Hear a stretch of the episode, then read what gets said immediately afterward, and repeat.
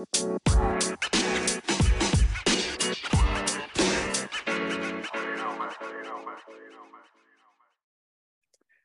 guys, welcome to the Power of Mindset podcast. This is our first episode, so we'll make it special. Uh, throughout this podcast, what are we looking to accomplish? Well, we're looking to unlock secrets to success and explore how your mindset can be the driving force behind your personal growth and success. Just like successful individuals in various fields, you too can harness the power of your mind to overcome obstacles, achieve your goals, and lead a fulfilled life. We will interview lots of successful entrepreneurs throughout this podcast around the world to learn about their success. And we'll share personal stories from how we built one of the highest producing insurance sales businesses in the country here out of Washington state. So let me ask you this question. How do some people use the same systems, say the same word tracks, read the same books, and have access to the same knowledge, but somehow deliver much more desirable results?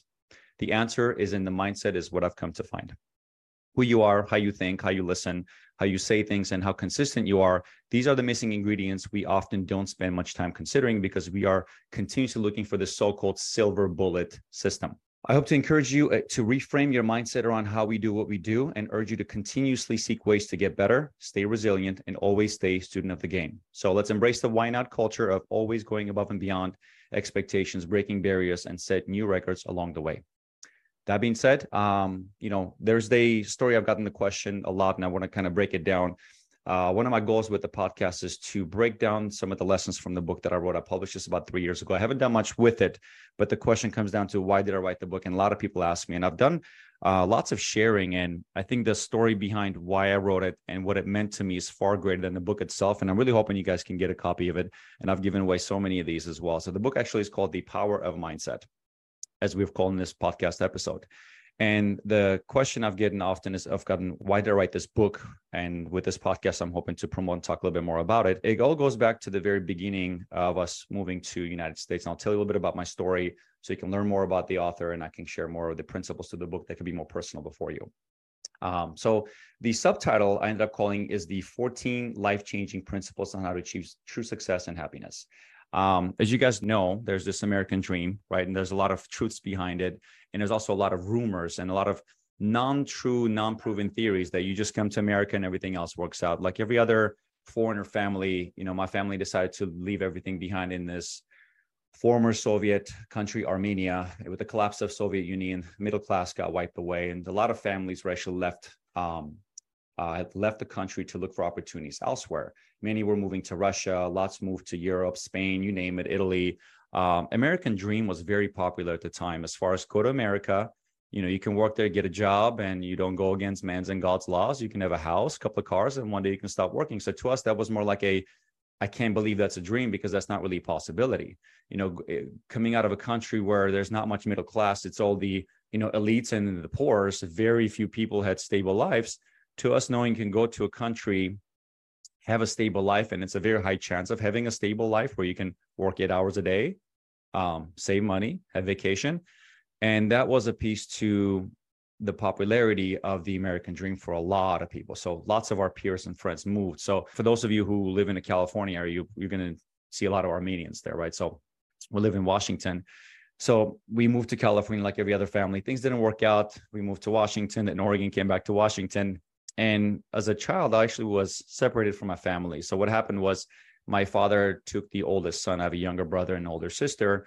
And the the our goal and the theory was we'll go, we'll work, might take a year, we'll bring the rest of the family. And the unfortunate truth to that, uh, mommy's boy, myself, didn't see my mom, my brother, my sister for seven years. Even though that might sound like a victimizing story, but I think we have a choice to either um, either use the story for the victim mentality or use the story for the winning mentality. Because if I was homeless today and I had financial issues and I had health issues and concerns and I was negative and I was talking about things that I don't control, like the economy and the earthquake and the problems in the world, I could have said, well, here's why. I drew the short straw. I was the kid that was pulled was pulled away from his mother and brother and sister. I went to this new country, didn't speak English. We were homeless. We had no food. I had to eat breakfast in middle school and save my lunch to bring back to my father for him to eat food. We went to food banks. I was embarrassed. I was trying to hide my face so kids don't know we go to food bank and we try to get, you know, free food from there and only shop at Goodwill to get clothes. So victimizing myself would have been very easy. And most people would be like, you know what? I, I kind of see why you are the way you are because you had a kind of a tough life. But now if I fast forward myself to where I live now, where I, you know, live the lifestyle I want, drive the car that I want to drive, I have a, a beautiful family. I get to have the honor of competing in Boston Marathon and, and triathlons and Ironman. All those things sound like in a way kind of like I'm showing off by stating all these different things. But in reality, I use the fuel from my story to have the winning mentality to why can't I do more? The seven years or the 10 years or the 15 years when I was learning English, I got beat up in school, I got picked on, and all those different things that built pain in my life taught me valuable lessons that no one cares work harder. So I had to work harder, right? I had to be more positive than the most. I had to endure pain longer than most. And those were the lessons that translated into me having pitbull like grip on things that drive success, like working harder in business, which is what has helped me build one of the highest producing insurance businesses in the country. We've set almost every record. I have an amazing team. And a leadership piece I've learned to team is not necessarily about me. It's it's everything that goes right is my team and everything that goes wrong is me. But so all those lessons I've learned through the time from not speaking English to now having this amazing business uh, multiple locations now, and then you know I get to call myself an author and an athlete, is the result of me using a story not to victimize but to win. Now, it sounds all great when I talk about how life is today, but what happened throughout the journey where most people do unfortunately victimize themselves? And some of the people don't even have to have a tough story. They just are victims. They blame the environment, they blame the economy, they blame the president, they blame God knows what. There's all these different things. And when you hear them, all of it sounds legitimate. And that's a lesson of if you look for excuses, you'll find them. But if you look for solutions, you'll find it too. And unfortunately, most of us are problem based people, not solutions based people. And the opportunistic approach to finding opportunities, even though there's a lot less opportunities, but when you look for them, the few that your day, the month, and the year presents are missed unless you're opportunistic. And that's one piece that my life had taught me when I had this adversity in my life where I could have taken all this where, you know, if I find the opportunity, I'll hang on to it. You know, I'm privileged to have this opportunity. I'm not entitled to it. And there's a lot of holes in my life, and there's a little bit of humility, I'll admit, by telling a story about how I came to write in the book. Um, I had this hole in my heart thinking that you know, we're poor, we came to this country, we are pursuing this American dream.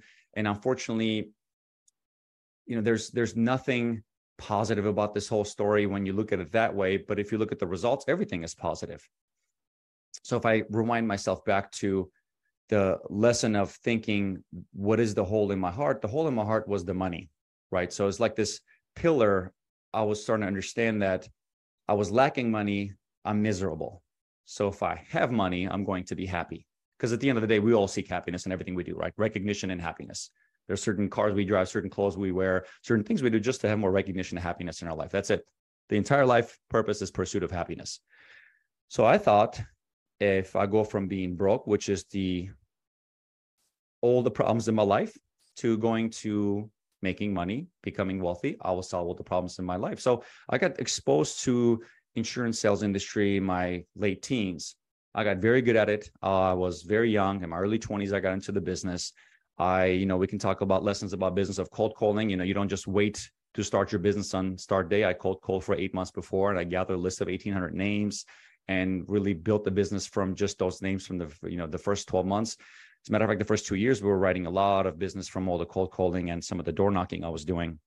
So I was obsessed with the idea of getting a business off the ground to make money.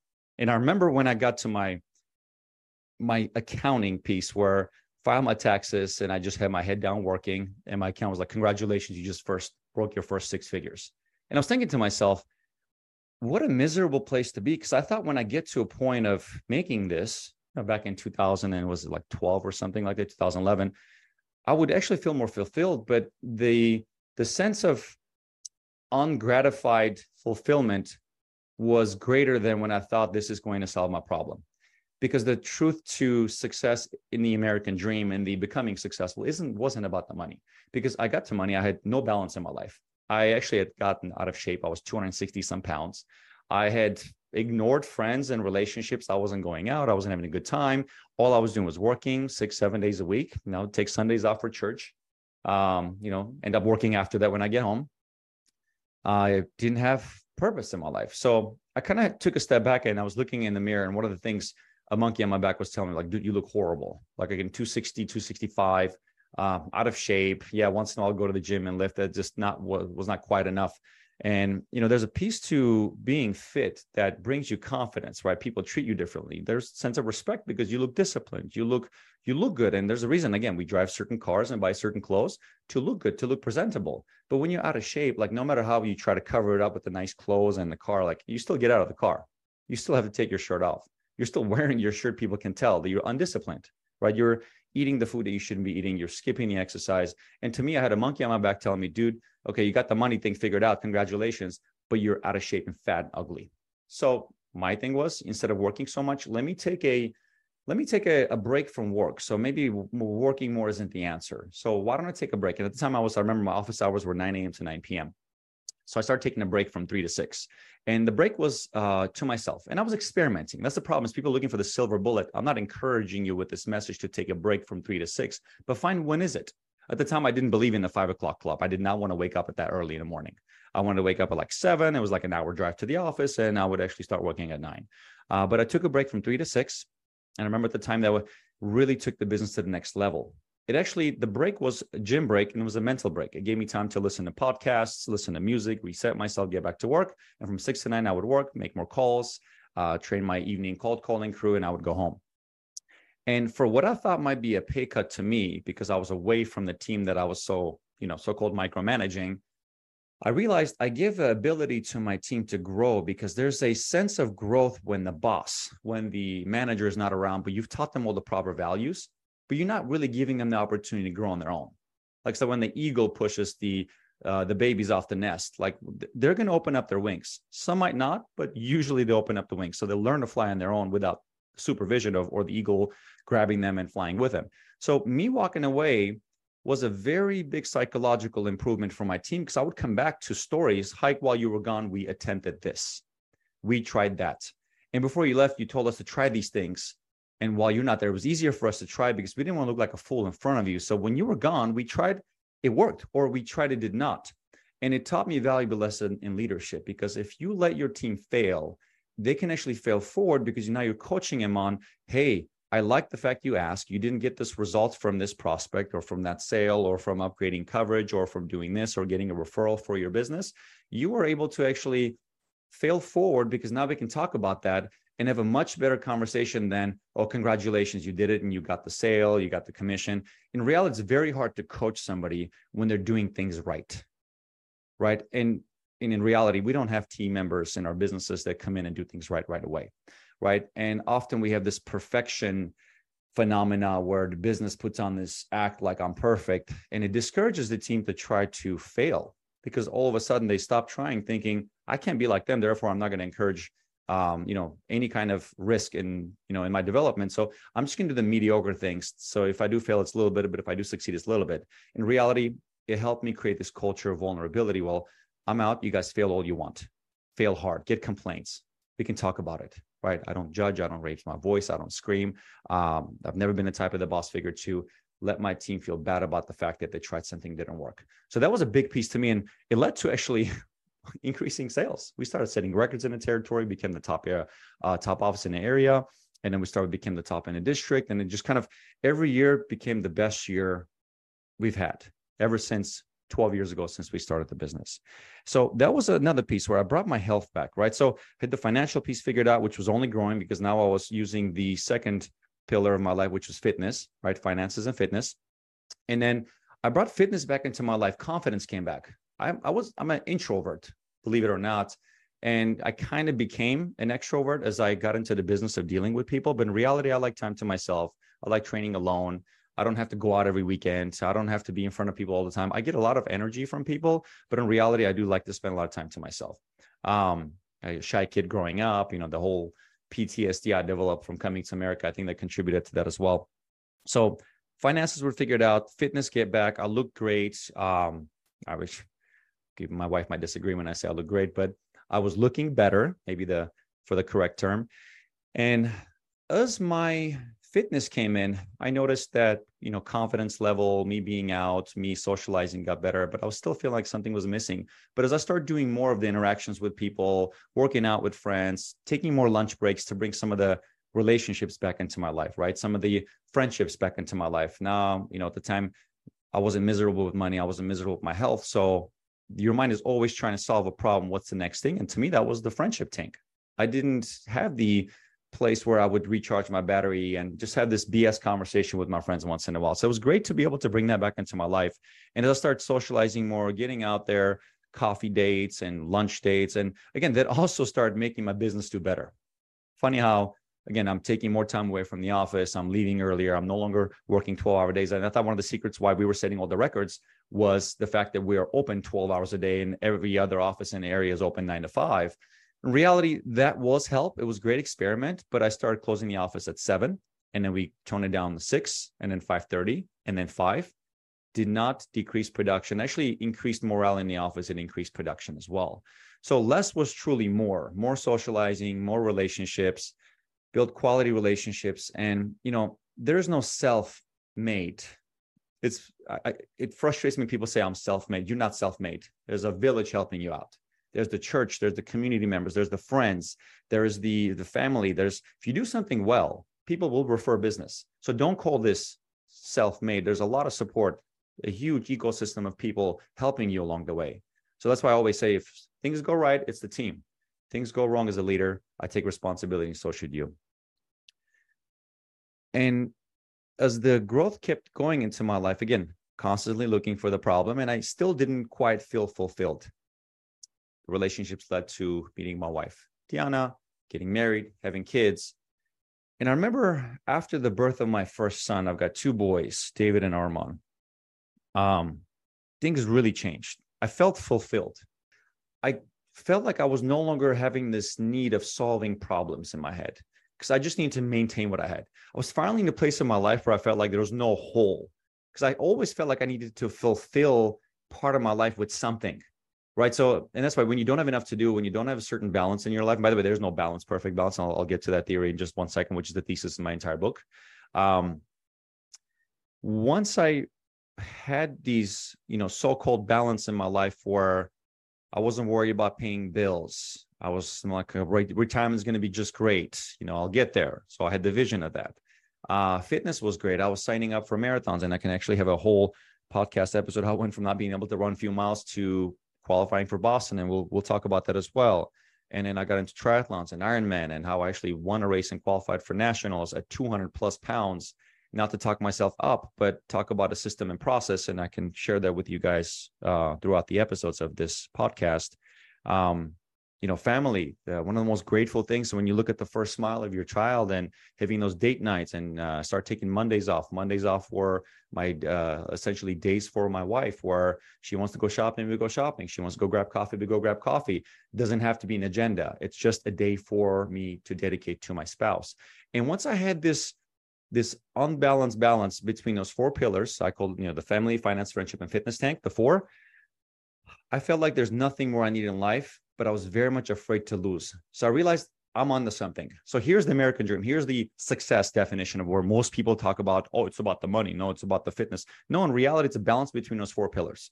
So I'm like, let me write. I would love to put this in writing because I was doing a ton of coaching ton of coaching with the business owners around the country. And I was talking about them, you know, it's not about you getting your business to write more business because we were writing a ton of business. So uh, my name got popular in a lot of districts and areas around the country in different states. People were asking me to speak and, and they were always asking me business advice. How do you get your team to produce more?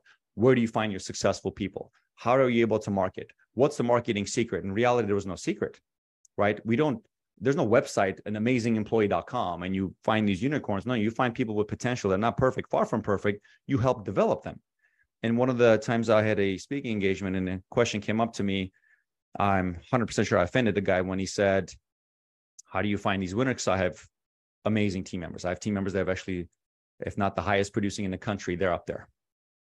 And I've got them with no sales background, not much customer service background, but they had this grit within them and I've taught them certain things, right? So my response, how do I find these team members? How do I have this amazing producing team? And I said, You don't attract what you want, you attract what you are. To elaborate on that quote, is you might find somebody who is the person that will show up early, that will skip lunch breaks, that will work hard, that will make all the calls, that will love the rejection, that will use the opportunistic mindset to find opportunities in a day to get better, to sell more services, to be that positive atmospheric person that encourages culture within the business. And when you improve the culture, the team improves, production improves, money improves, everything improves. You get time back and all these other things.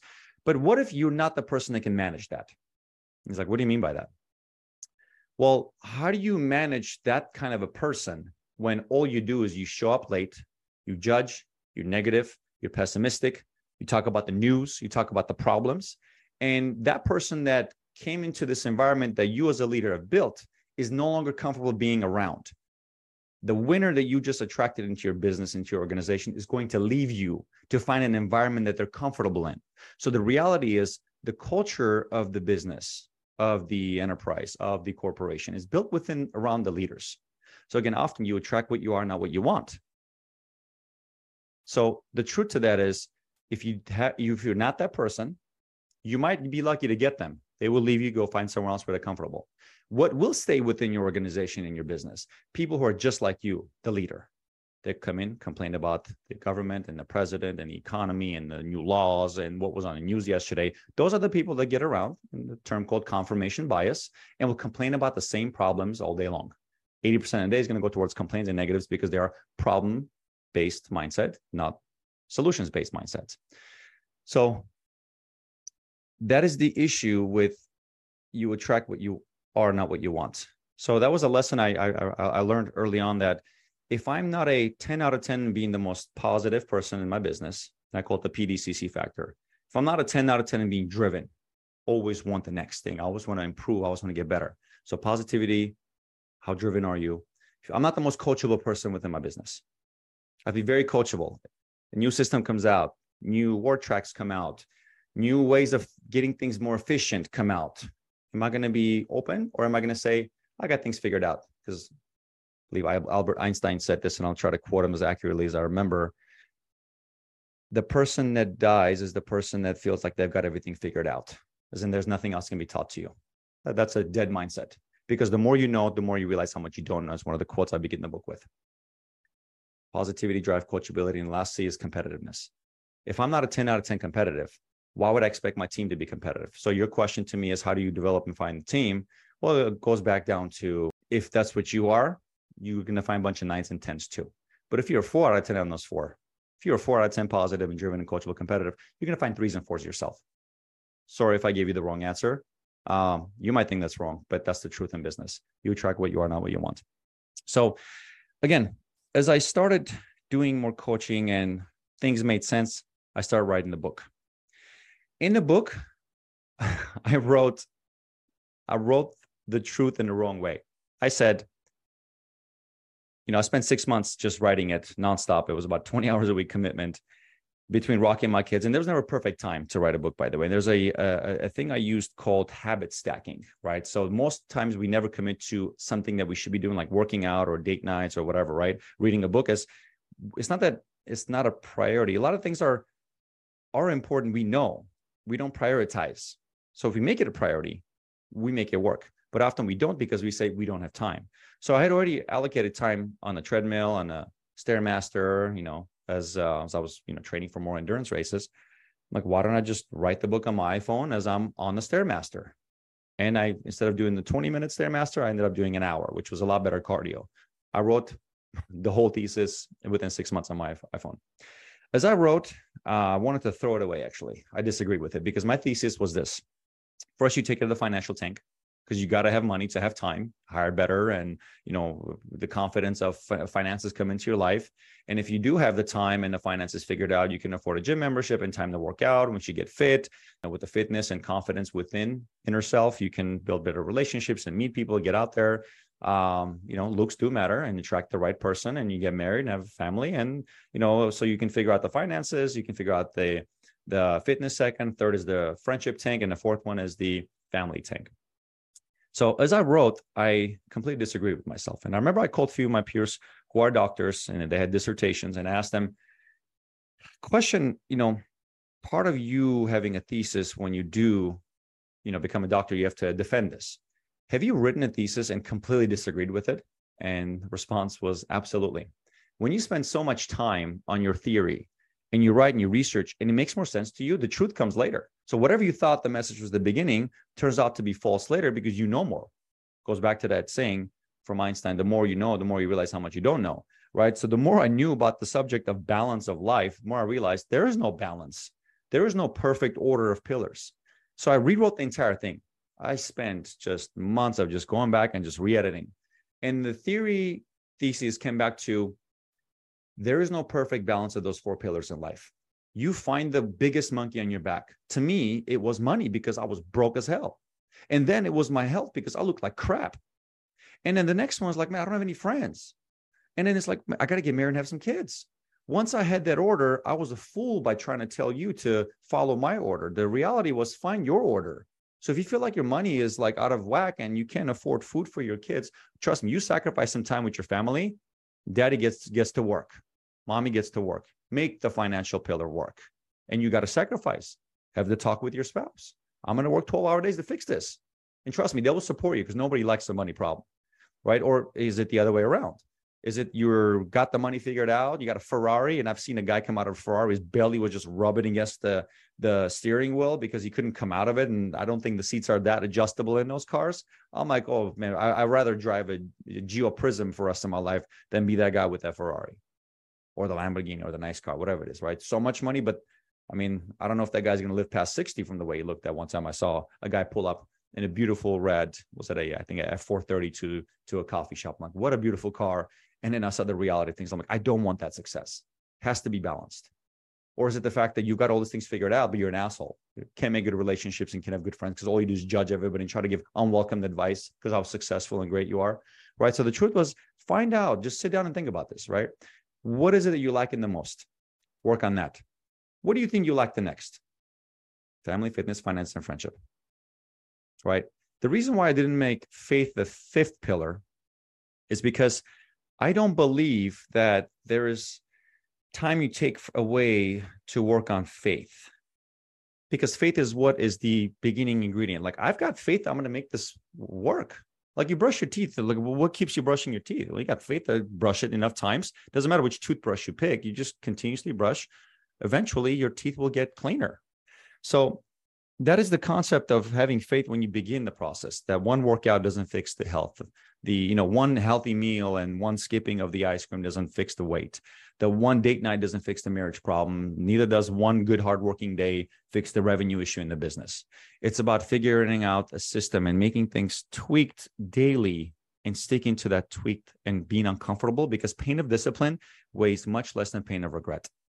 I'd rather be disciplined to wake up early, to get my workout done, to think before I speak, to be positive when I walk into the office. All of that takes discipline and hard work but it's far less painful than the pain of regret because when you don't do and there's this trajectory of life you're supposed to be here but you made a decision to be slightly different and over time it's like spreads out instead of ending up on the left you end up on the right and that's the power of time that most people don't take advantage of. And those are some of the concepts that i wrote in my book that there's no perfect balance. There's no perfect pillar to pick first pick something and stick to it and fix it move on to the next. And when you do balance it out it's never going to be perfect one is going to be out of whack. When I opened up our second location, my family was out of whack. I did sacrifice some health. When when I was trying to break the five hour Ironman 70.3, all I did was train 15 hours a week, and my team noticed that I wasn't in the office as much. I was taking breaks before the office, and in some of the two to three day workouts, I had to leave for lunch, come back two hours later, work, and then you know my family felt that as well. But there's always going to be this misbalance, but it's okay when you realize that life is never going to have a perfect balance, you're okay with the imperfect balance of all these different things, taking your time and just just having this pain because you're waiting for this balance to come into your life and the pain to go away to enjoy life. You're going to be in your deathbed thinking you did not have a good life because the best moments are created where your feet are, not necessarily where your next vacation is or when your next trip is or when I figure out the next pillar. No, whatever the uncomfortable process you decide, work on it first, fix it, take a small tweaked process. Nothing great has to be done every day. You can definition of great in my book, and I talk about this is to be great at anything, you have to be good consistently. Because if you marry a good to consistency, you get great. And that's my message with the first episode of our The Power of Mindset podcast. Um, if any of you guys are local in Seattle area, you can actually contact my team. I have thousands of copies of this book and I'm giving out for free. So if anybody locally is here, I have a free copy for you guys. If you guys are on Amazon, there's a copy of that as well. Just the power of mindset, the book. But I hope you guys can continuously tune into these. I'll have lots of thoughts. Eventually, I'll start bringing in some more interviews. And I would do want to have more time to break down the 14 chapters because the subtitle of the book is the 14 life-changing principles on how to achieve true happiness and success. I'll talk more about success now and through systems, through personal stories, through some fitness goals, through some business goals, and I have all that in there as well. So hope you guys had a uh, good time listening to me share this lesson. And uh, till next time, so tune in. We'll uh, we'll spend more time together. Cheers.